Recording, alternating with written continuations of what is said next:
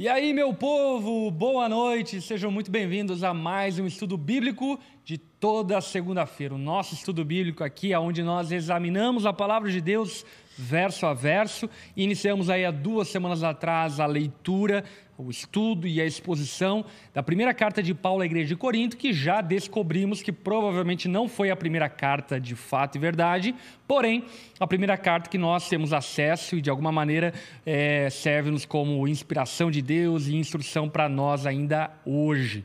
Então vamos continuar aí o estudo bíblico em 1 Coríntios. Antes de mais nada, antes de apresentar aqui meus amigos que vão estar junto comigo, quero convidar você a dar o seu like aqui nesse vídeo para que ele possa alcançar mais pessoas. Lembrar você que esse conteúdo vai para podcast e também fica aqui arquivado no nosso canal. Inclusive você pode reassistir centenas de outros conteúdos aí do estudo bíblico que estão arquivados e vão abençoar demais a tua vida. Tem muita gente que reclama que não tem conteúdo bíblico na internet, não sei o quê, é porque você não viu o nosso canal ainda de maneira mais apropriada. Tem muito conteúdo gratuito para poder abençoar a tua vida. Basta ali dar o play, passar o dia todo aí ouvindo estudo bíblico, palavras de Deus que vai abençoar demais a tua vida, a tua família, tá bom? Então, deixa o teu like, compartilha com teus amigos e também posta aí nas redes sociais ah, que você está assistindo. Marca eu, marca a Onda Dura, marca a galera aqui para que a gente possa saber e ver de onde você está nos acompanhando. Inclusive, quero pedir uma gentileza. Diga-nos aí de onde você está nos acompanhando. Eu estava dando aqui uma, uma olhada nos comentários, vi que tem os irmãos aqui da Onda Dura Rio de Janeiro, da Onda Dura São Paulo. Olha só, tem uma irmã aqui da Lagoinha de Belo Horizonte. Um abraço. Aliás, vou estar na Lagoinha de Belo Horizonte agora ainda esse mês. Bom demais. Um abraço para todo mundo. Diga aí a cidade de onde você está nos acompanhando e qual é a tua expectativa para hoje, tá bom? Quero lembrá-los que vocês podem nos ajudar financeiramente com o super chat. Basta clicar lá no cifrãozinho lá embaixo. Vou dar aqui uma contribuição para te estimular e que você saiba que tanto quanto vocês eu também acredito nesse programa e invisto nele. Então, dê aí a sua contribuição para poder abençoar os nossos recursos digitais e dessa forma abençoar milhares de outras pessoas que são servidas através desse conteúdo, tá bom, gente? Quero apresentar aqui também meus queridos irmãos, Robson, que está substituindo o nosso querido pastor Jezreel, que tornou-se pai na semana passada e está lá, enfim, babando na sua filha Annalise. Mas o Rob está aqui a substituir o Jezreel à altura, o homem de Deus. Bom demais ter você aqui, Robson, novamente. Maravilha, uma alegria também para mim. Boa noite, pessoal. Bom estar com vocês hoje. Um abraço para o Geisen. Deve estar acompanhando a gente ou não, né? Deve. Se não está, está em pecado. Se não está, ele está olhando para uma beleza que é a Annalise, né? É. Um presente de Deus. Está mas... contemplando. Exatamente. Mas fico feliz e grato. Mais uma oportunidade e mais um texto maravilhoso da palavra de Deus. Bom Expectativa demais. altíssima. É, isso é verdade. Enfim, ontem eu expus esse texto pregando na igreja e, cara, que texto maravilhoso, que texto que acho que volta à simplicidade da mensagem que nos alcançou, nos salvou e o quanto é importante voltarmos para esse lugar de onde fomos salvos, para que nosso coração não se vanglorie, como o apóstolo Paulo mesmo vai tratar ao longo desse texto que daqui a pouco você vai ver. Também comigo aqui, meu querido irmão Renan Macieski. Boa noite, seja muito bem-vindo. Boa noite, pastor. Boa noite, Rob. Sempre um prazer, pessoal. Tamo junto. Bom demais. É isso aí, gente. Olha só, a galera aqui já dando oi da Onda Dura Caxias do Sul, Onda Dura é, online de Salvador, na Bahia, João Pessoa. Gente aqui da Videira, lá de Recife, do Pastor Costa, um abraço para vocês. Pinhalzinho, é, São Paulo, ZL, Zona Leste. Aliás, nosso Corinthians ontem atropelou o Botafogo. É um abraço demais. pro Felipe, né? É, um abração. Galera da família Jesus Cop, manda um abraço aí pro meu querido amigo Douglas Gonçalves, saudade demais dele. Galera também da Ondadura Online de Caçador, Indaiatuba, São Paulo, Ondadura São Paulo, Goiânia, Floripa, da Ondadura Floripa, Ondadura Curitiba. Bom demais, gente. Estamos aí para mais um estudo bíblico e vamos então dar início ao estudo bíblico de hoje. É, não vamos fazer uma introdução novamente a Corinto, a Coríntios, porque fizemos já no último episódio e no primeiro episódio introduzimos de uma maneira muito rica. E a gente não quer aqui extrapolar no tempo, mas acho que é importante fazermos uma contextualização por conta de que o apóstolo Paulo aqui, a partir do verso 18, vai continuar falando sobre o mesmo assunto que ele já estava falando. Então, não é um assunto diferente do que ele estava falando, mas na verdade é uma ampliação e uma argumentação um pouco mais aprofundada do assunto que ele estava falando. Então, quero dar liberdade aqui, quem quiser dar uma introduzida a respeito do que falamos na semana passada, para pegarmos aí carona acerca daquilo que vamos falar nessa semana. Quem quer puxar Posso? a palavra?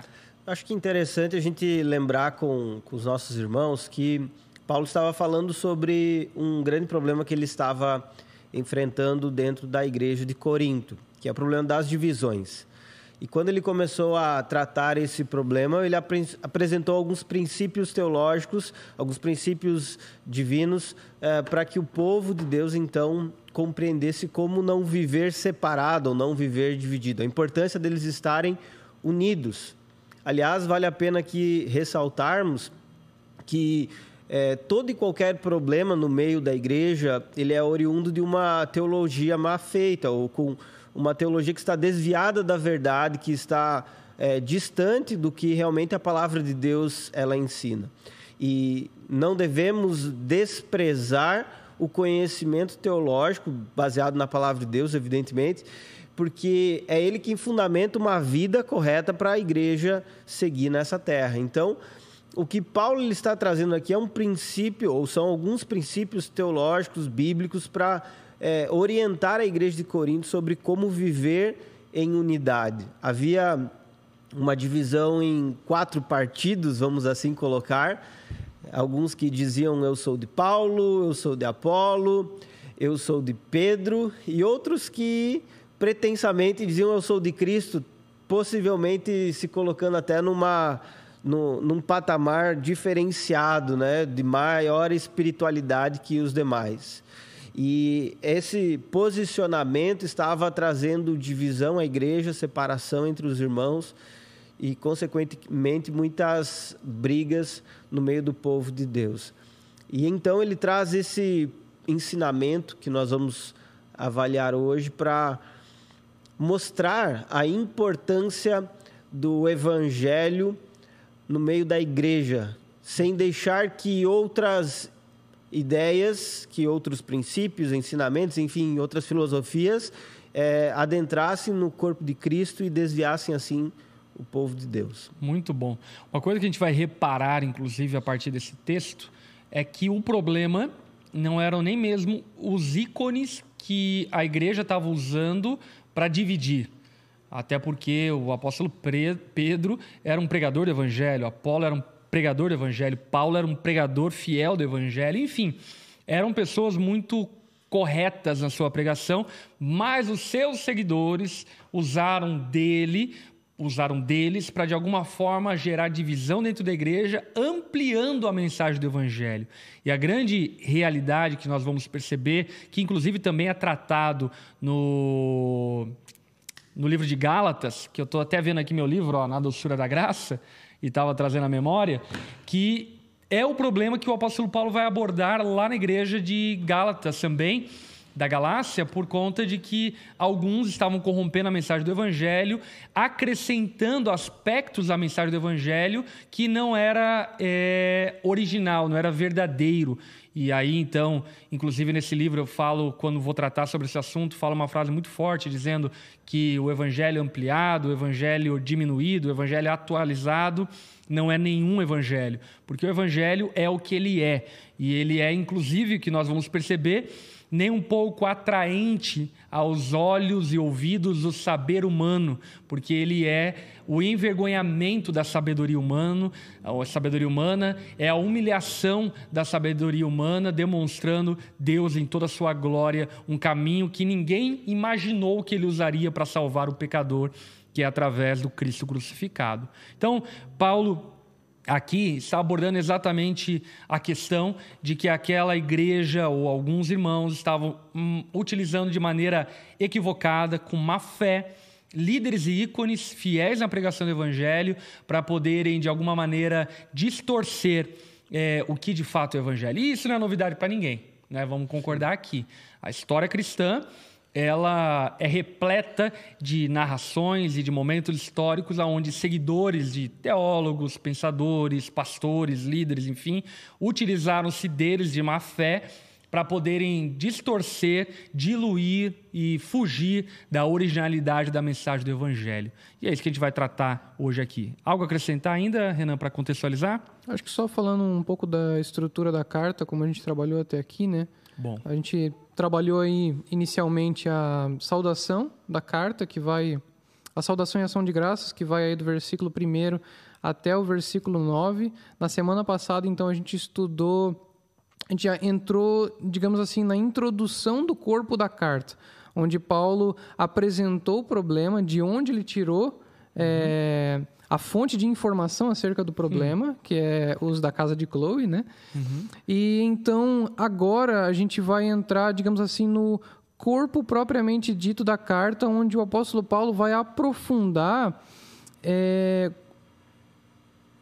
onde ele localiza, onde ele percebe é, o problema da divisão dessa igreja. Né? legal. Essa, essa divisão, ela ofende o quê?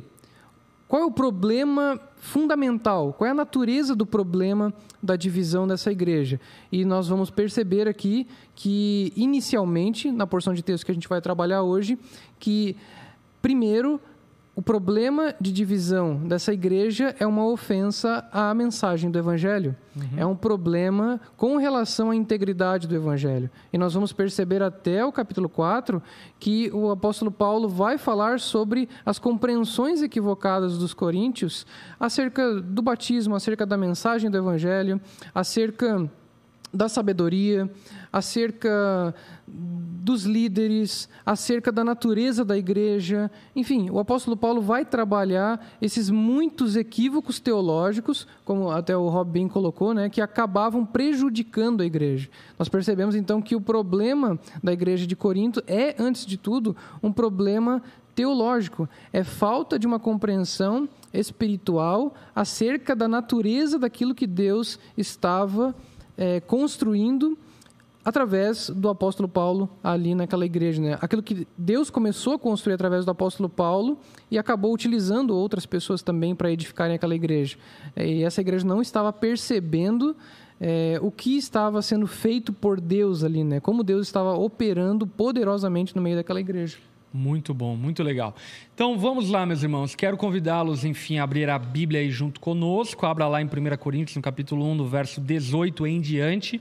Como falei já antecipadamente, nós vamos até o verso 5 do capítulo 2, que ali encerra essa perícope, aonde o apóstolo Paulo está falando sobre a contradição da sabedoria humana diante da loucura da mensagem do Evangelho. E é muito legal esse comentário aqui do Gordon Fee, maravilhoso, aliás, sobre 1 Coríntios, super recomendo ele, tenho utilizado ele com largueza. Ele estrutura o texto de uma maneira muito legal, que inclusive eu usei na estruturação do sermão que eu preguei em cima desse texto no dia de ontem aonde do verso 18 até o verso 25, ele separa essa perícope, chamando de a loucura de Deus o Messias crucificado. E depois, então, do verso 26 até o fim do capítulo 1, ele fala então sobre a loucura de Deus e os crentes de Corinto. E por fim, no verso 1 até o verso 5 do capítulo 2, ele fala sobre a loucura de Deus, a pregação do apóstolo Paulo. Então, quero sugerir aqui nós lermos do verso 18 até o verso 25 e depois a gente comenta um pouco sobre esses versos, tá bom?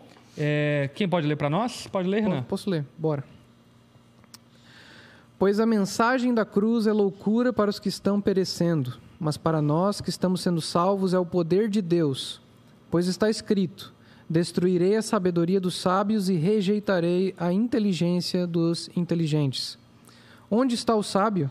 Onde está o erudito? Onde está o questionador desta era?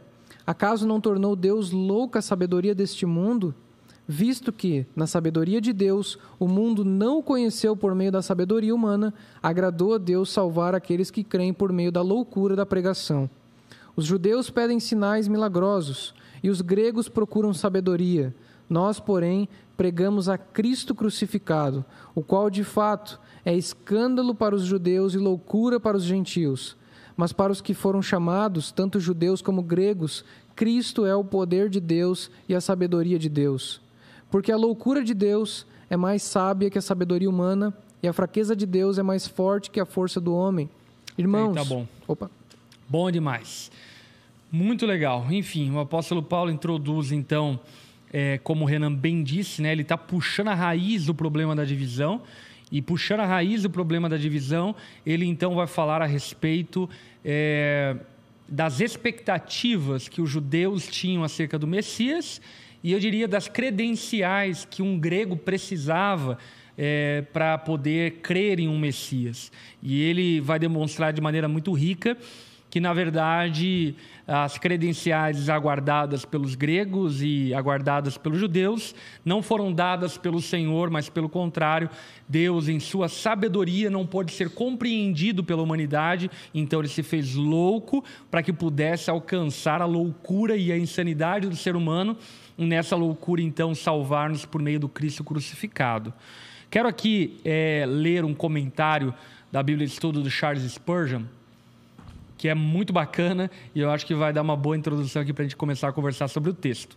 Ele vai dizer aqui no comentário desses versos o seguinte: Não importa o que o pregador possa expressar em seu coração, ele será culpado do sangue das almas se não proclamar claramente um verdadeiro sacrifício pelo pecado. Muitas vezes, palavras de sabedoria humana explicam o evangelho é possível refinar uma doutrina até a própria alma dela desaparecer. Você pode estabelecer distinções tão boas que o verdadeiro significado é filtrado. Certos sacerdotes nos dizem que deve adaptar a verdade de Deus ao avanço da época. Isso significa que eles devem assassiná-la e lançar o cadáver aos cães. Afirma-se que a filosofia avançada do século XIX requer uma teologia progressiva para se manter atualizado o que simplesmente significa que uma mentira popular deve tomar o lugar de uma ofensiva verdade de Deus, sob o pretexto de ganhar os intelectos cultos da época. As palavras de sabedoria humana levam-nos gradualmente à negação desses primeiros princípios pelos quais os mártires morreram. As desculpas pelo Evangelho, em que a essência dele é admitida ao incrédulo, são piores do que a infidelidade. Odeio essa defesa do evangelho que o leva ao chão para preservá-lo da destruição. As palavras de sabedoria humana, no entanto, são mais frequentemente usadas com a intenção de adornar o evangelho e fazer com que ele pareça um pouco mais bonito do que seria na sua forma natural. Elas pintariam a rosa e esmaltariam o lírio adicionariam brancura à neve e brilho ao sol. Com suas velas miseráveis, elas nos ajudariam a ver estrelas. Ó superfluidade do mal! A cruz de Cristo é sublimemente simples, adorná-la é desonrá-la. Hum. Enfim, Charles Spurgeon é Charles Spurgeon, né, gente? Desculpa aí. Mas vamos lá. Acabou o estudo bíblico. Agora vamos entender aqui que o apóstolo Paulo está querendo dizer. Inclusive, ele cita Isaías aqui, né? Isaías 29, se eu não me engano, enfim. Uhum. É, quando ele fala sobre o Deus que havia prometido que iria destruir a inteligência dos inteligentes e a sabedoria dos sábios. O que, que o apóstolo Paulo está querendo falar nesse trecho que nós acabamos de ler? Ele está falando sobre duas abordagens que acontecem à mensagem da cruz. Existem posições distintas sobre a mensagem da cruz.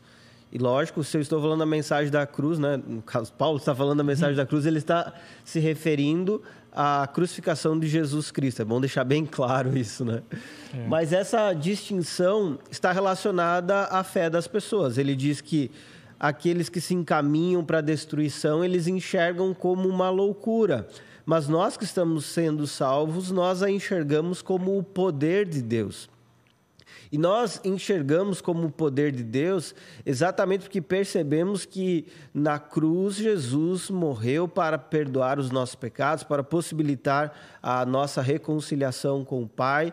Na cruz Jesus ele operou a salvação, a obra da salvação e de uma forma extraordinária ele possibilitou que nós fôssemos salvos.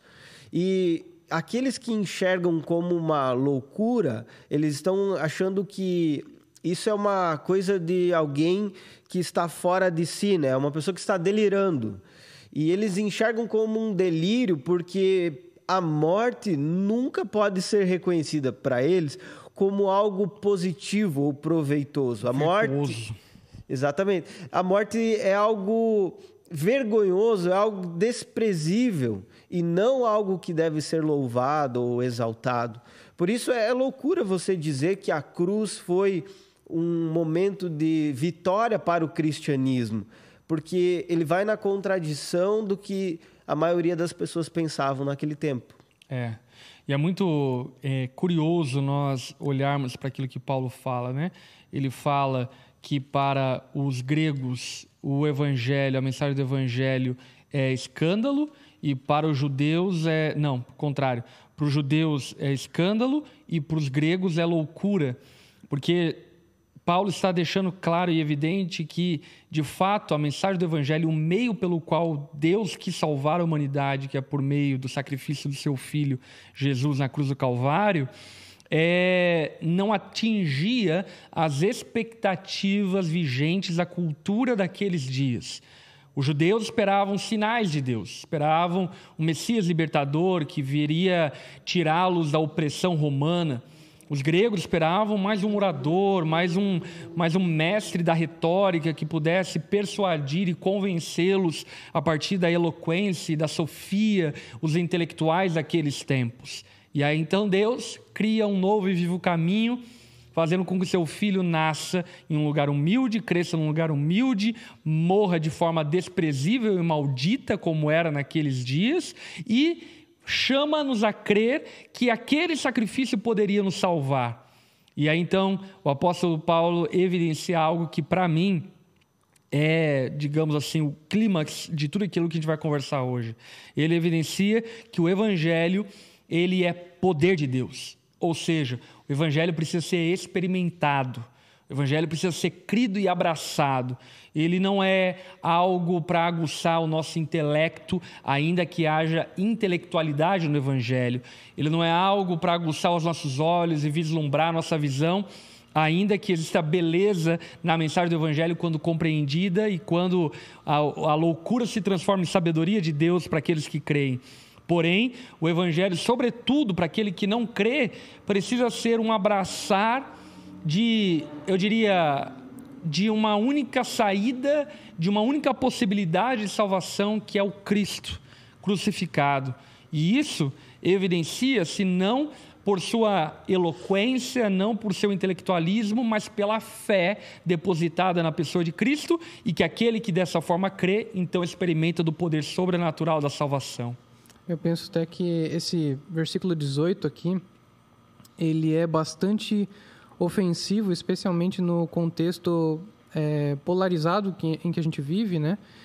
Numa sociedade em que se segmenta em vários tipos de grupo, onde esses grupos, cada um tem a sua perspectiva acerca do mal e quer propor uma espécie de solução para esse mal. E eu penso que essa passagem é ofensiva por quê? Porque ela nos diz que na perspectiva de Deus existe somente somente dois tipos de grupo aqueles que creem na mensagem e aqueles que não creem.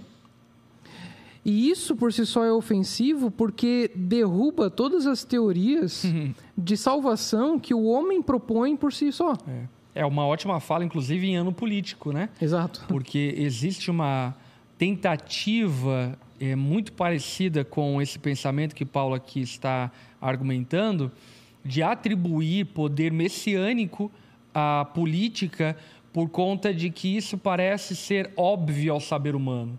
Uh, um presidente, um governador, um parlamentar, seja lá quem for, parece ser óbvio para o ser humano de que ele pode nos salvar e nos libertar. Porém, aí então entra a mensagem da loucura do Evangelho, que nós sabemos por meio do Evangelho que somente Cristo pode salvar o Brasil. Somente Cristo pode salvar o pecador da sua miséria pecaminosa. Pegamos um outro grupo como exemplo, né?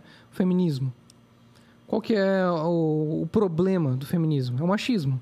Hum. Qual que é a cura para o machismo? Se você prega que Cristo é a cura para o machismo e a cura para o feminismo também, é. isso não é ofensivo? Demais. Com toda certeza. É, até inclusive esses dias no meu Instagram eu respondi uma pergunta a respeito disso, né? Uma menina perguntou, é, pastor, eu sou cristã e eu devo ser feminista ou algo do tipo, né? E a minha, minha resposta foi: minha irmã, ser cristã já basta. Já basta para defender a dignidade da mulher, para defender o direito da mulher, porque o cristianismo em si só já é a solução para os problemas é, oriundos do pecado humano que causam malefícios à mulher. E grande, a grande dificuldade das pessoas compreenderem isso que vocês estão comentando é porque existe na humanidade uma impotência de compreender essa mensagem do Evangelho.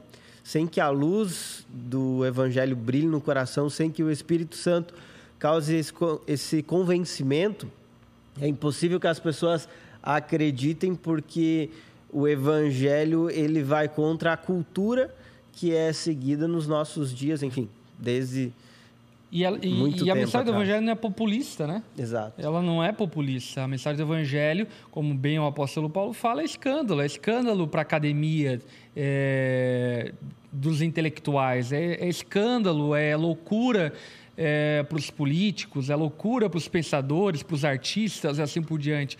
Porque como nós podemos afirmar que o Cristo crucificado, que teoricamente para os gregos que era o que eles pensavam, que não pôde salvar nem a mesmo a si mesmo na cruz, que ele pode salvar a humanidade. Quando entregamos a mensagem do Evangelho crua e nua para o pecador, para o intelectual desses tempos, para o inteligente dessa era, eles simplesmente olham para isso e falam: não, eu não posso crer nisso. Eu consigo crer, sei lá, é, num João de Deus, por exemplo que faz lá os sinais e assim por diante. Eu consigo crer num, num, político X ou Y, eu consigo crer numa religião ritualística que tem seus rituais e que de alguma forma aguçam a minha percepção de que aquilo tem poder. Agora, crer que Jesus crucificado tem poder para me salvar e transformar minha vida, ah, isso é loucura demais. E é muito louco tudo isso, porque o que a gente vai perceber e que o apóstolo Paulo vai continuar construindo é que pegando digamos assim, esse sentimento de repressão, esse sentimento de perificação, no sentido de a igreja estar sendo colocada na periferia do pensamento, do saber daqueles dias, pegando é, esse sentimento de que a mensagem do evangelho envergonhava eles, porque como eu vou falar para o meu tio que eu creio num Cristo crucificado? Como eu vou falar para o meu amigo do trabalho que aquele que me salvou é um Messias que cresceu em Nazaré? Como eu vou falar que eu depositei a minha esperança de vida eterna em alguém que morreu como maldito numa cruz do madeiro, que era vergonhoso para aquele tempo, uma cruel forma de morte e que denotava toda a vergonha de quem estava morto, porque certamente, ou a princípio, aquela pessoa era digna daquela cruz. Como que eu vou falar isso para as pessoas? Aí então que entra o gancho do motivo da divisão. Aí então os crentes, para tentar de alguma forma suavizar o escândalo da mensagem do evangelho, eles começaram a adotar ícones que na verdade não diziam o que eles estavam dizendo, mas para que pudesse de alguma forma alterar, suavizar a mensagem do evangelho de tal maneira que se tornasse palatável para aquele contexto. Por exemplo, essas semanas atrás eu estava vendo uma artista, eh, e aqui não quero entrar no mérito da pessoa, enfim, conheço indiretamente, não quero entrar no mérito, mas uma, uma artista que estava alegando de que o problema não é Jesus, o problema é o seu fã-clube, fã a sua fanbase e tal, enfim. E essa pessoa falando, não quero aqui discriminar a sinceridade do que ela está falando, e até de alguma forma uma crítica é, plausível, enfim, dado, dada a proporção, enfim. Mas, se você for perceber, todos os termos que ela usa são termos que se adequam ao sistema vigente dos nossos dias fanplay, fanbase, fã-clube. O que ela está afirmando, basicamente, em outras palavras, é que Jesus é mais um famoso, legal, que tem uma fanbase, tem um fã-clube. Mas a gente não está falando que Jesus é mais um famoso. Jesus é Deus, gente. Ele é o Deus todo-poderoso, Criador dos céus e da terra. Ele não tem uma fanbase, ele não tem um fã-clube. Ele tem um povo a quem ele mesmo comprou com seu sangue. Portanto, o que nós percebemos é que aquilo que a igreja de Corinto estava vivendo na tentativa de se tornar atraente para o erópago daqueles dias, para os pensadores daqueles dias, é o que muitas vezes nós estamos vivendo hoje, e aí então indo para extremos diferentes. Porque daí, por exemplo, é, é sugerido, teólogos e pensadores sugerem dessa forma, que, por exemplo, a galera que dizia que era de Paulo estava arrumando um caminho de libertinagem. Vamos comparar um progressismo nos nossos dias, talvez, enfim, dadas, obviamente, proporções, né? É, a galera que dizia ser de Cefas estava indo para um legalismo, para um direitismo, para um moralismo exacerbado. A galera que estava indo para o caminho de Apolo e a, pegando Apolo como representante deles, estava indo para um caminho mais filosófico do saber humano e assim por diante. E Paulo está dizendo, gente, primeiro que Paulo, Pedro, Apolo, nenhum deles defende aquilo que vocês estão defendendo em nome deles. E segundo, que todos eles pregavam a mensagem do Evangelho, do Cristo crucificado. Não é a retórica, não é o saber humano, não é a moralidade, não é o moralismo, não é o pensamento que pode salvar alguém, mas apenas a fé depositada naquele que morreu em nosso lugar. A nossa mente polarizada ela tende a fazer isso, né? Em vez de aprender a parte de cada um no corpo e aprender com a diversidade de Deus no corpo, a gente acaba usando uma pessoa em detrimento da outra, uhum. um líder em detrimento do outro. Então, às vezes, o que um líder está ensinando combina com o que o outro está ensinando, mas é, na, na minha postura idólatra e vaidosa e, e de vanglória, né, como é o caso aqui dos coríntios, eu acabo usando uma pessoa em detrimento da outra. Uhum. Porque talvez a outra acabou falando uma coisa que me ofendeu de alguma forma. Uhum. E aí eu uso o discurso de outra para invalidar é, outra autoridade, e, no e caso. Inclusive né? colocando um contra o outro, né? Porque, por exemplo, o, Apolo, o apóstolo Paulo mais à frente vai falar, a gente vai chegar lá, que ele plantou, Apolo regou, mas quem deu o crescimento foi Deus. Ou seja, Paulo está se colocando em um papel de cooperação e Apolo como cooperador do ministério de Paulo. Os dois estão trabalhando juntos. E a igreja estava usando os dois para brigarem.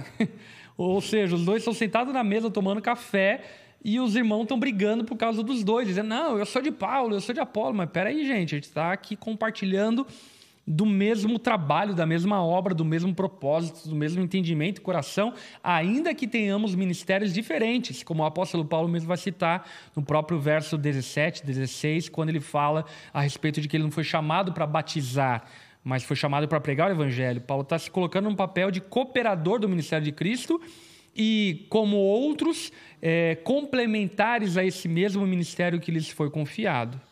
Até essa, essa posição facciosa era muito comum também em Corinto, né? É importante relembrar isso, que existiam diversos templos de adoração a ídolos específicos, a deuses específicos, né?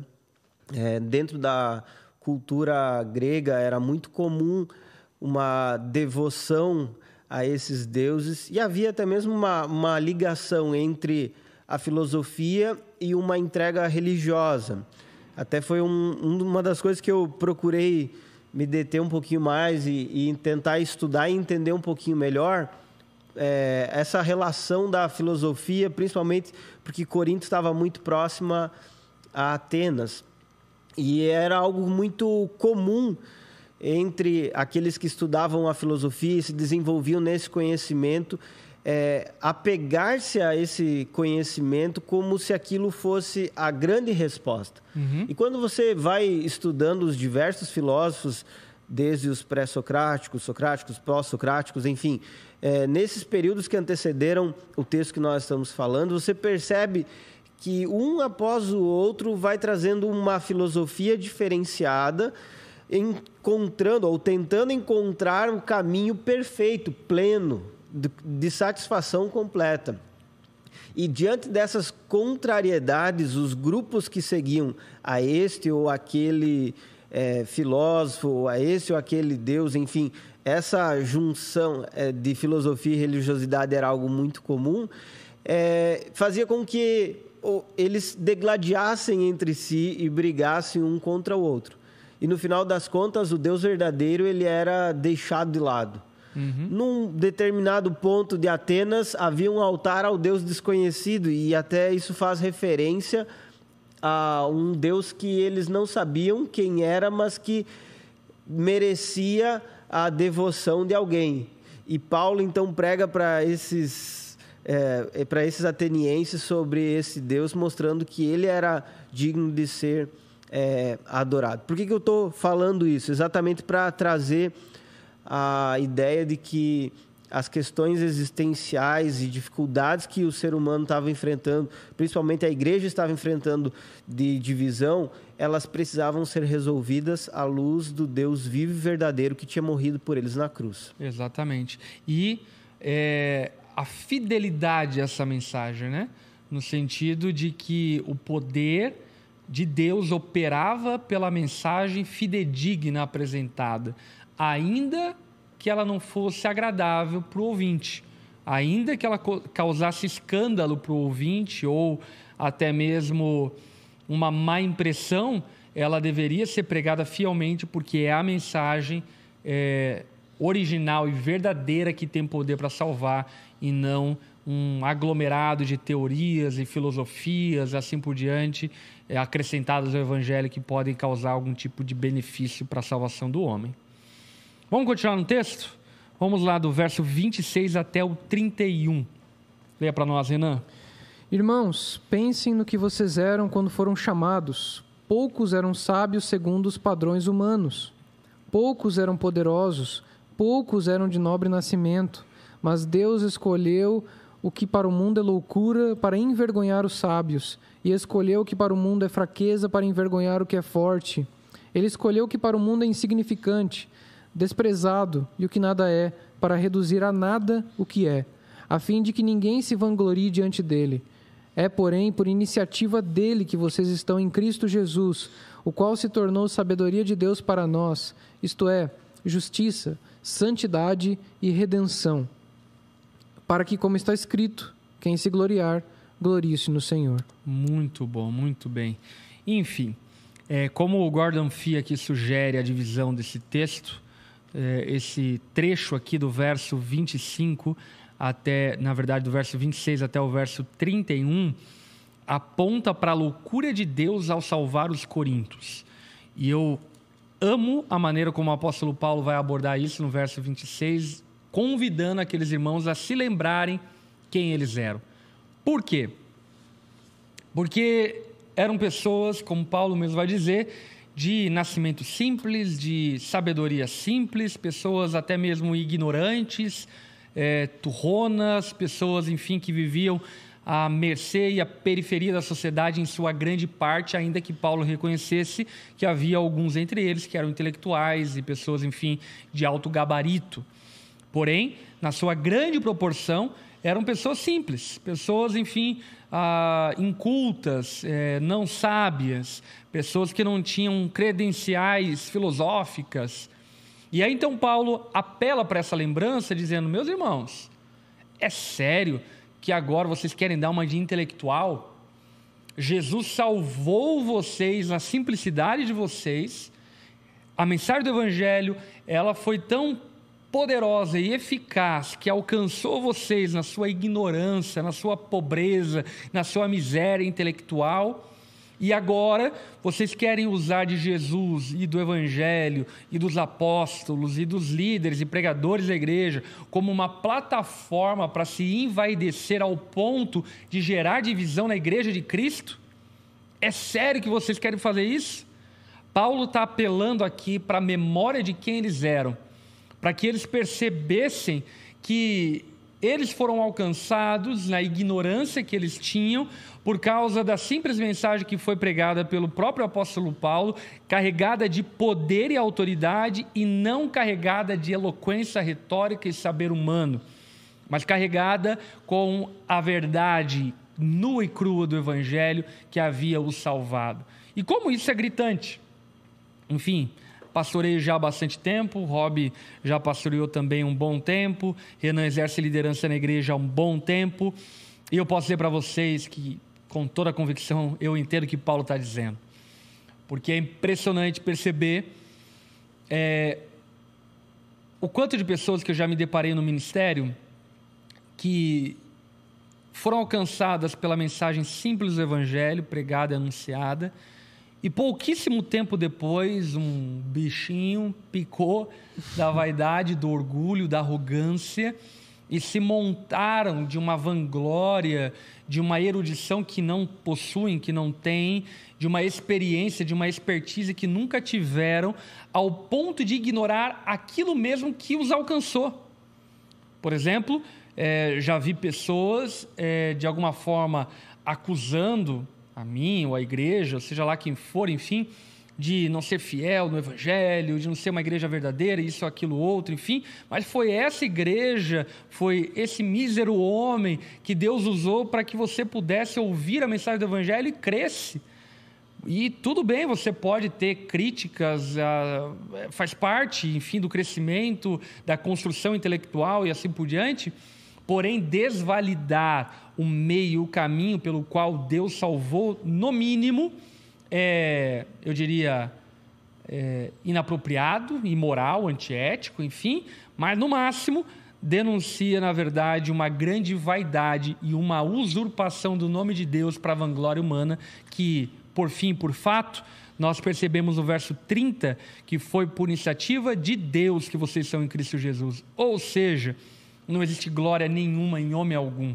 Não existe glória em mim, não existe glória no Rob, no Renan, não existe glória em nenhuma denominação, não existe glória em nenhum teólogo, não existe glória em nenhuma filosofia, não existe glória é, em nós que fomos aproximados do Senhor. A única glória está em Cristo, que por seu amor, por sua graça, bondade, nos aproximou dele. Portanto, que todo homem seja mentiroso, que todo homem seja envergonhado aos pés de Cristo e saibamos que é Cristo o motivo da nossa salvação e nenhum homem, nenhum pensador, nenhum filósofo, nenhum teórico fomos salvos pela graça de Jesus. Essa mensagem ela nos humilha, né? Ela mostra a nossa condição diante do Senhor. Os irmãos de Corinto foram lembrados por Paulo, alguns capítulos depois, capítulo 6, versículo 9. Qual era a condição deles? Ele diz assim: Não se enganem, pois os imorais, os que adoram ídolos, os adúlteros, os homossexuais, os ladrões, os avarentos, os bêbados, os caluniadores e os assaltantes não terão parte no reino de Deus. Alguns de vocês eram assim. Hum. Então, quando ele está citando é, a condição dessas pessoas. Está jogando na cara. No contexto, aprender. Exatamente. Mas eles, ó, vocês viviam dessa forma. E é interessante como é, há essa ligação entre quem eles eram. E Paulo deixa claro no capítulo 1, deixa claro aqui no capítulo 6, para que eles entendessem. Lembre quem vocês são. Lembrem quem vocês vivem, como vocês vivem hoje graças a Cristo Jesus. Mas antes vocês não eram assim. Vocês não procuravam a Deus, vocês não queriam a Deus, vocês não tinham é, gabarito nenhum, vocês não tinham condição nenhuma. Então reconheçam de onde vocês foram tirados. É, mas isso é um, é um fenômeno muito interessante, né, cara? Porque é, de maneira muito clara o Paulo está dizendo que de certa forma, eles eram desprezíveis e até mesmo loucos aos padrões do mundo e do saber humano naquele contexto.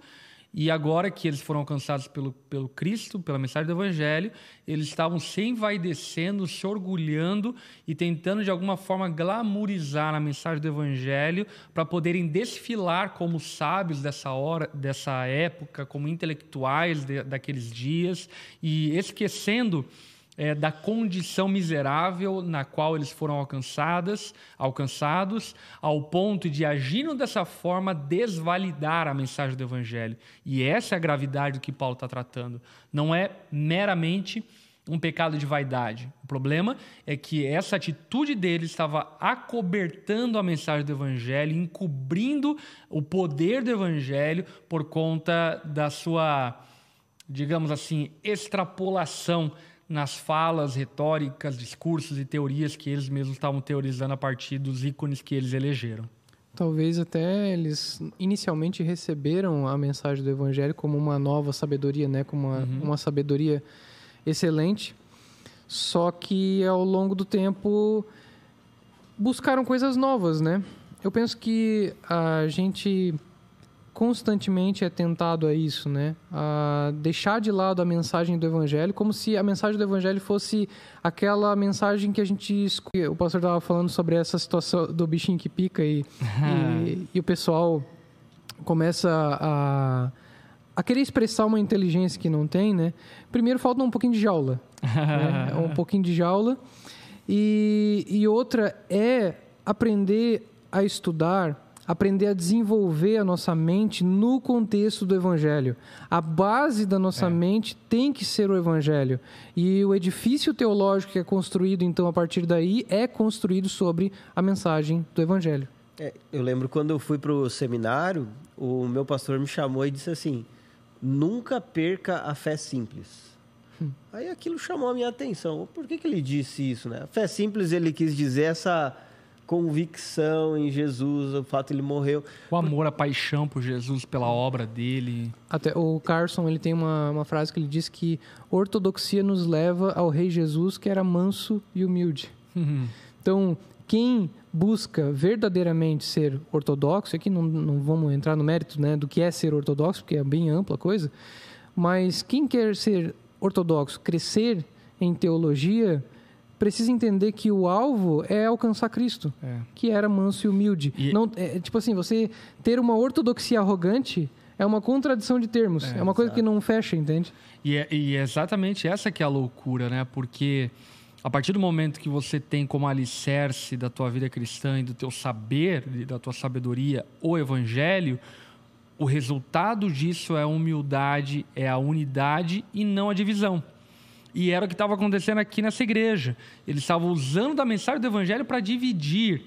E não no bom sentido que Jesus disse que veio trazer espada, mas no mau sentido de fragmentar o corpo de Cristo, de fragmentar aqueles que haviam sido salvos por Jesus por conta da arrogância, da presunção, enfim, que eles estavam abraçando. Algo a acrescentar? Sim, o que eu ia só finalizar aqui é que o conhecimento em si, ele não é o problema, é exatamente o coração e como ele está lidando com esse conhecimento da verdade, né? Então, é isso que precisa ser ressaltado, que nós não podemos só é, adquirir um conhecimento, mesmo que seja teológico e ortodoxo, como foi falado anteriormente, mas somente para encher a nossa mente. Nós temos que deixar isso ministrar o nosso coração e sempre nos mostrar o quanto somos dependentes de Deus. Uhum. Né? Em outras palavras, né? nós nunca podemos perder a beleza do Evangelho, a beleza da salvação. Nunca podemos deixar de ter lágrimas nos olhos quando nos lembramos o que Cristo fez por nós. E se nós estamos num caminho verdadeiro ao estudar a teologia, nós vamos ler com os olhos cheios de lágrimas, porque nós vamos ser confrontados, quebrantados, exortados, mas também encorajados por esse evangelho que é o poder de Deus para salvar pecadores é, como nós. E até mesmo um sentimento de gratidão, né? No sentido de, por exemplo, é, o evangelho me salvou, me libertou e me abriu um horizonte que até então eu desconhecia. Eu era uma pessoa, por exemplo, limitada é, no conhecimento, um péssimo leitor, e foi o evangelho que me atraiu para a literatura, foi o evangelho que me atraiu para os estudos, foi o evangelho que me atraiu para a teologia, para a filosofia, para várias disciplinas que podem é, receber contornos da palavra de Deus. Porém, o que Paulo está defendendo, e é o que eu defendo piamente, e o, o Renan falou muito bem anteriormente, quero até inclusive ressaltar e usar esse termo novamente, é que o fundamento da vida cristã, é a, a coluna fundamental da vida cristã é a mensagem do Evangelho. E o restante, esse edifício teológico, precisa estar sob esse fundamento. Por quê?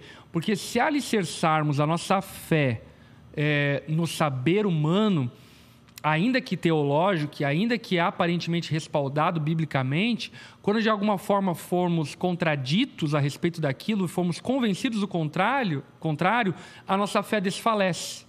Porque nos esquecemos que o fundamento não é a teoria escatológica, soterológica, ramartiológica, ou seja lá o que for, enfim, da matéria é, teológica que queremos abraçar, não é a teoria que nos salvou, mas é o Cristo crucificado que nos salvou. Então, se a gente não se apega ao fundamento e usa outros alicerces para fundamentar a nossa fé, certamente ela está ameaçada tanto quanto o saber humano está ameaçado. Até pregando ontem, eu citei o exemplo a respeito do saber, a respeito do ovo, né? Só para ficar ilustrativo. Mas houve o tempo aonde o ovo era tido, ovo, ovo, era tido como algo nocivo para a saúde. E depois foi algo benéfico para a saúde. Depois foi nocivo e depois benéfico. E até brinquei, não sei essa semana se é bom ou ruim comer ovo. Porque o saber humano é isso, ele é volátil, ele, ele é, ele é ele está sendo construído, a ciência e a teologia é uma ciência, ainda que tenha uma tradição enorme, maior que inclusive qualquer outra ciência, para trás de nós, ela ainda está sendo construída, ela está ainda sendo edificada. Então, se nos apegamos a teóricos, a pensadores, para que sustente a nossa fé, nós estamos em maus lençóis quando de alguma forma formos é, contraditos a respeito daquilo que abraçamos como motivo da nossa fé. Boa.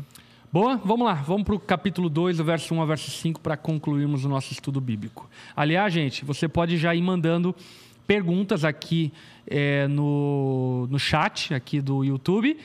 Se você está no Instagram, pode ir lá no canal Onda Dura no YouTube, está sendo transmitido ao vivo. Você pode mandar a tua pergunta lá e depois a gente vai tirar um tempinho para responder essas perguntas, tá bom? Bora lá, vamos ler o verso 1 até o verso 5 do capítulo 2. Pode ler para nós, Renan? Eu mesmo, irmãos, quando estive entre vocês, não fui com um discurso eloquente, nem com muita sabedoria para lhes proclamar o mistério de Deus, pois decidi nada saber entre vocês a não ser Jesus Cristo e este crucificado. E foi com fraqueza, temor e com muito tremor que estive entre vocês. Minha mensagem e minha pregação não consistiram em palavras persuasivas de sabedoria, mas consistiram em demonstração do poder do Espírito, para que a fé que vocês têm não se baseasse na sabedoria humana, mas no poder de Deus. Muito, muito, muito bom. Enfim, é maravilhoso ver o exemplo do apóstolo Paulo, né?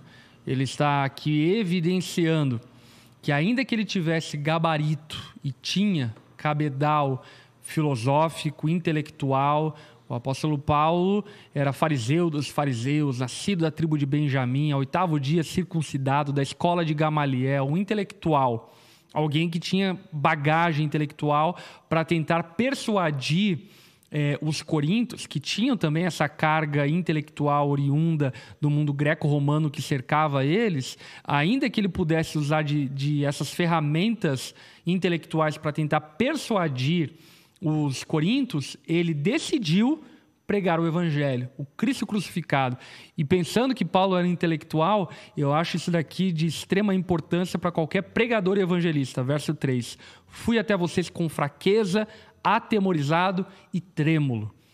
Imagina um intelectual como o apóstolo Paulo era, alguém instruído da escola de Gamaliel, um, alguém fariseu destacado entre os fariseus, que era um partido já conhecido por sua sabedoria, intelectualismo e assim por diante. Ainda assim, Paulo vai como um pregador fragilizado fraco, atemorizado, trêmulo. Paulo estava tremendo falando para os coríntios, porque ele queria não destilar o seu conhecimento, mas ele queria ver o poder de Deus sendo operado salvando aqueles montes de improváveis, aqueles montes de homens e mulheres depravados, entregues à pecaminosidade de Corinto, entregues ao politeísmo, à multireligiosidade de Corinto, a todos os sofismas e filosofias que cercavam a sociedade de Corinto. Paulo estremece porque ele sabia que o efeito da sua mensagem não estava na sua é, alçada, mas estava na vontade de Deus de convencer os coríntios de que Cristo era suficiente para a salvação. Portanto, Paulo mesmo, como pregador, se esvazia é, do seu saber humano, no sentido de usar recursos persuasivos e retóricos para poder única e exclusivamente apontar para Cristo crucificado como salvador e suficiente para aqueles que estavam ouvindo a sua mensagem. Até eu acho legal fazer uma, um contraste assim entre Agostinho e Calvino, por exemplo, né? porque Agostinho usa muito artifício retórico. Por mais que uh, a gente não tenha acesso ou não saiba ler no latim ou no grego. Uh, ainda assim, a tradução ela transmite um pouco dessa, dessa retórica, né? um pouco desse, desse elemento estético na, na linguagem. E em Agostinho é muito nítido isso, de forma que as pessoas leem. Cara, não tem quem não acha bonito os escritos de Agostinho. Uhum. Tipo, aquilo te prende, mas te prende muitas vezes por causa da estética, porque é, você lê Agostinho e atribui significados às palavras de Agostinho sem considerar os conceitos que o próprio Agostinho quis é, transmitir por trás das palavras. Porque talvez, se a gente, é, tendo em mente os conceitos de Agostinho, lendo ele novamente, talvez a gente não concordasse em alguns pontos, né? Hum. Mas eu acho interessante que você pula daí para Calvino e eu já escutei várias pessoas falando, cara, meu, é chato ler Calvino. Uhum.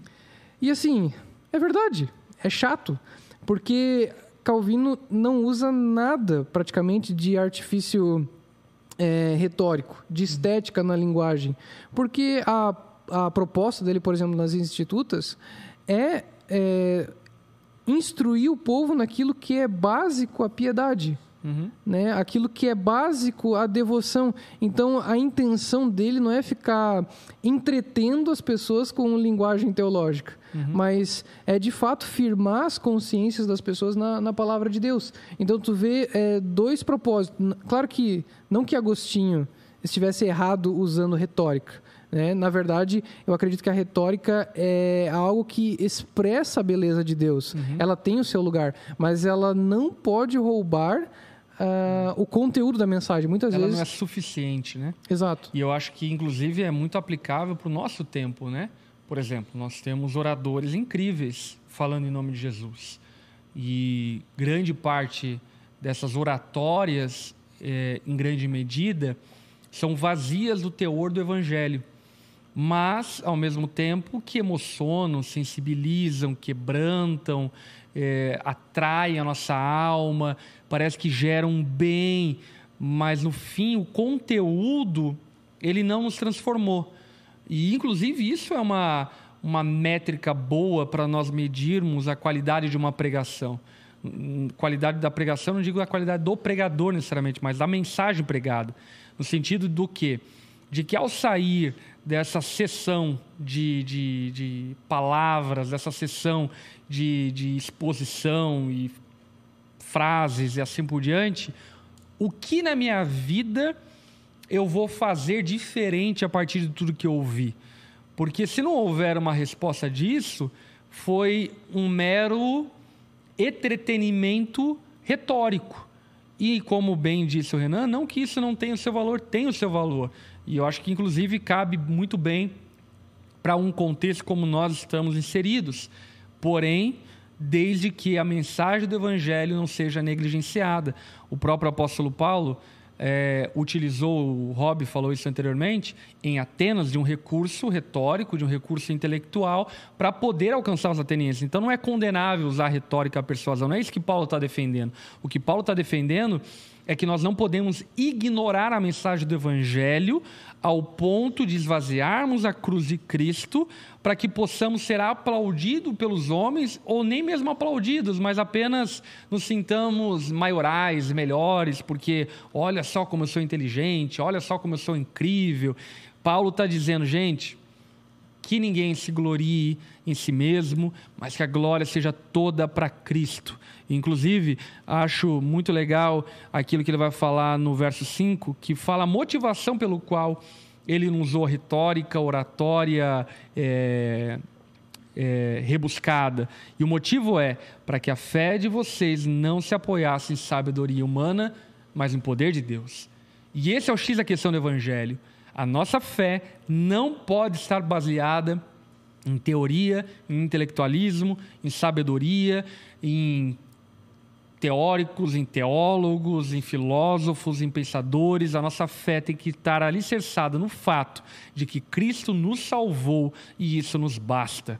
Não no sentido de que nos basta, é, no sentido de que não devamos crescer em entendimento e conhecimento, não. Mas no sentido de que Cristo é suficiente para minha salvação e a Ele que eu me apego e a Ele que seja dado toda a honra, toda a glória e todo o louvor. Porque de fato Quem se apoia em sabedoria humana está destinado a perecer, como toda sabedoria humana há de perecer um dia, quando vemos Jesus face a face e as perguntas forem respondidas ao olharmos para ele. O evangelho não pode ser diluído, né? ele não pode ser é, misturado com essa ideia de é, entreter as pessoas ou enfim dar a elas o que elas estão querendo e buscando. O evangelho é uma mensagem que vai confrontar, que vai gerar desconforto muitas vezes e essa mensagem vai vai causar vergonha, né? Vai. Porque, por exemplo, o evangelho vai confrontar o espírito progressista que sonda e ronda as universidades, a mídia, as redes sociais. Por exemplo, o evangelho possivelmente vai te tirar alguns likes, vai tirar alguns follows, vai te tirar alguns aplausos. E vai expor o próprio pregador, né? Como o Paulo fala aqui, né? Se você deixa é, esse evangelho ser pregado através de você, você reconhece que você é alvo dessa misericórdia também de Deus, porque não ninguém está à altura de pregar o evangelho, ninguém é, é bom o suficiente para poder pregá-lo. É por graça também realizar essa obra. É isso daí. Muito bom. Muito bom. Enfim, é um texto, como falamos anteriormente, muito desafiador ao nosso orgulho, à nossa arrogância. É um texto que lembra-nos da simplicidade da mensagem do Evangelho. Não é um convite, quero deixar aqui salientado, ao não intelectualismo, mas é um convite a, a, um intelectualismo saudável, uma intelectualidade pura e santa com o propósito de é, apontar para a cruz de Cristo, porque por fim não são as palavras doces, ah, palatáveis, agradáveis, não são os discursos eloquentes, não são as obviedades, as lógicas que vão salvar um pecador, mas é Cristo crucificado que tem poder para salvar um pecador. Então, que nos dispamos dessa predisposição carnal, humana, vaidosa, arrogante, de utilizarmos do Evangelho para nossa autopromoção. E acho que, inclusive, aqui fica um alerta a respeito de colocarmos qualquer coisa na frente de Cristo. Antes de qualquer coisa, somos cristãos. Amamos a Cristo, fomos salvos por Cristo, somos apaixonados por Cristo e Ele que é o motivo da nossa fé e é Ele que nos une. Depois de Cristo, aí a gente pode falar que sou corintiano, botafoguense, pode falar que eu sou é, amilenista, sou isso, sou aquilo outro, posso falar que sou é, de tal cetrologia, de outra cetrologia, mas Cristo é o fundamento de toda a nossa sabedoria, de todo o nosso conhecimento, e é Ele que nos une a Ele mesmo e uns aos outros. Portanto, não coloque num pedestal nenhum pensador, nenhum teórico, inclusive de maneira inapropriada, porque vamos concordar que muitos pensadores é, arrolados por alguns como motivos para divisão na Igreja de Cristo se envergonhariam do que muitos cristãos têm feito com o nome deles, com a assinatura deles nos dias de hoje, porque não era a motivação original de nenhum deles, como, por exemplo, o próprio Lutero, que tinha o desejo, a intenção de edificar e abençoar a Igreja Católica Romana Apostólica, mas que, dado a arrogância, a presunção da Igreja Católica foi impossível ao ponto de ele ser excomungado e não ele mesmo ter tido uma brilhante ideia de começar uma nova igreja com uma nova doutrina. Enfim, isso acabou acontecendo por conta é, do fato de a Igreja Católica não ter se rendido à palavra de Deus e não o contrário. Então, que a gente tenha muito temor a usar, inclusive, nome de líderes, nomes de denominações, nome de teóricos, teólogos, para defender divisão, porque isso quem fazia eram os irmãos carnais de Corinto e não os espirituais. É interessante até, tem o filme do Lutero, que ele é mais antigo, assim. É muito bom esse filme, aliás, é, eu gosto. Que tem uma cena tem que... Tem no YouTube, inclusive. É, tem. E, e tem uma cena que Lutero aparece e vem um grupo tacando fogo em tudo, batendo em gente, fazendo escarcel. E aí Lutero pergunta, né, mas o que vocês estão fazendo? E aí eles dizem, ah, a gente tá dando continuidade ao que você ao que você começou. É. Aí ele, isso aí não tem nada a ver comigo. Lavo minhas mãos aqui. É, enfim, infelizmente isso se reproduz ao longo da história. Então que a gente tenha muito temor, que nós não é, desvalidemos a cruz de Cristo, que é o motivo da nossa salvação. Amém? Amém. Vamos lá, vamos ver aqui algumas perguntas mandadas para nós. Temos aqui irmãos lá da Austrália nos acompanhando, Antoni, Antonina no litoral do Paraná, Maringá, Angra dos Reis, São Bento do Sul, Mandaguari, enfim, vários irmãos aqui, bom demais. Vamos ver as perguntas aqui. Olha só, o Hansdorff colocou: a necessidade egocêntrica de quem foi picado pelo bichinho de acusar o instrumento usado por Deus para trazer a salvação, que sim só pertence a Deus, mostra que há muito eu no velho homem ou no novo homem, né? É verdade. Foi Enfim, poético, hein? É, foi bem poético, bem retórico. é, mas é exatamente isso, enfim, essa necessidade de, de acusar, de difamar e assim por diante aponta para um envaidecimento e não para uma nobreza de edificar, de acrescentar, edificar e por aí por diante. Mateus, olha só que ele perguntou. Muito se fala sobre os muros que as igrejas constroem e, de certa forma, acabam fragmentando o corpo de Cristo. Como nós cristãos devemos nos comportar diante é, de seguidores dessas doutrinas separatistas? Então, é natural, como diria Mark Dever, que nós construamos muros e cercas até para proteger o rebanho, mas que essas cercas, esses muros, como diz, diria Mark Dever, sejam baixos e que constantemente nós possamos dar a mão entre esses muros e cercas. Então é natural. Por exemplo, nós, como igreja, temos uma confissão de fé que, de certa forma, é uma cerca, que protege o rebanho de falsas doutrinas, de ensinos perigosos, assim por diante. Porém, essa cerca ela é baixa o suficiente para que nós olhemos para além dela e percebamos que tem irmãos fora dessa cerca que pertencem ao mesmo rebanho de Cristo, que talvez façam parte de uma outra fragmentação do corpo de Cristo. Portanto, o que eu diria que a nossa postura em relação a esses irmãos que, que se comportam de maneira separatista é com amor no dom perfeito. Não é se comportando como eles se comportam, mas é estendendo a mão, abraçando, honrando, elogiando, é, salientando virtudes e por aí vai. E orar ao Senhor para que de alguma forma os quebrante ao ponto de que compreendamos que somos muito mais fortes, entendendo a multiplicidade, a complexidade do corpo de Cristo, do que ignorando o corpo de Cristo e dessa forma vivendo uma propensa uniformidade que Cristo nunca quis que vivêssemos. É, vamos lá, mais uma pergunta. Paulo defende que, independentemente onde estamos como igreja, devemos procurar sempre a mensagem do Evangelho. A mensagem do Cristo crucificado seria isso? E aí, Renan, joga essa para tu. Eu não entendi muito bem a pergunta, pode repetir? Ó, Paulo defende que, independentemente onde estamos como igreja, devemos procurar sempre a mensagem do Evangelho. A mensagem de Cristo crucificado. Seria isso? Exato. Seria isso. É isso. Mas é exatamente isso. E é, eu diria um retornar sempre à mensagem do Evangelho, sabe? É, por exemplo, nós como igreja, é, volta e meia, intencional ou não intencionalmente, voltamos para a mensagem do Evangelho. Talvez até por expor a, a Bíblia de maneira como temos exposto, necessariamente o texto vai levar-nos novamente à mensagem do Evangelho. Para que não tornemos, por exemplo, aquilo que muitos têm tornado, a palavra de Deus em um instrumento meramente de treinamento performático humano. Ou é, usemos como um manual é, para casamento, um manual para uma vida bem-sucedida ou algo do tipo. A gente precisa sempre retornar ao Evangelho e isso é um exercício tanto da liderança quanto das ovelhas de uma igreja.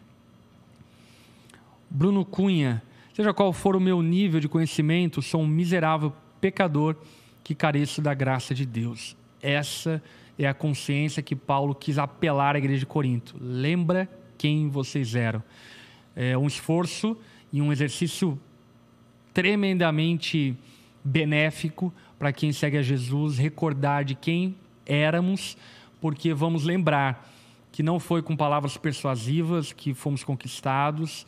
Lembro eu que quando Jesus me alcançou, eu não estava nem sóbrio para entender uma mensagem, uma pregação, uma exposição de três pontos, ou um, uma teoria, ou seja lá o que for. Não é, eu lembro que apenas foi me apontado para alguém que poderia mudar, transformar minha vida.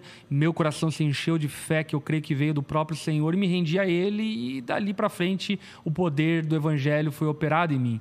Então a gente precisa lembrar disso tanto como pregador para que não desprezemos a mensagem do Evangelho, porque às vezes podemos é, julgar de maneira, eu diria, arrogante a mensagem do Evangelho, como uh, alguns, inclusive, poderiam dizer de Paulo, né? Ah, tua mensagem é muito leite, mas o leite a gente precisa todos os dias, enfim. Então, ainda que a gente possa comer alimento sólido, a gente não pode esquecer é, do alimento líquido que recebemos e que nos deu vida primordialmente e que continua a nos dar vida, que é o Evangelho de Cristo. Cristo não nos chamou para sermos um centro de aplausos, Cristo nos chamou para sermos servos que resplandecem todo o reconhecimento a Ele. Amém. É isso aí, Kaique. Estudo muito bom esse hoje, Nath, lá de Bauru, da Ondadura Bauru, falou. Muito bom. É isso aí, gente. Bom demais, bom estarmos juntos. Inclusive, aqui alguns irmãos da Ondadura Campinas e também da Ondadura Machado. Quero falar a vocês que esse mês estarei junto com vocês aí em Machado, em Minas Gerais e também em Campinas. Em breve divulgamos aí a data para estarmos juntos, vai ser um tempo maravilhoso. Que Deus possa abençoar todo mundo. Últimas palavras? Somente pregue o evangelho. Renan? Creio no Evangelho.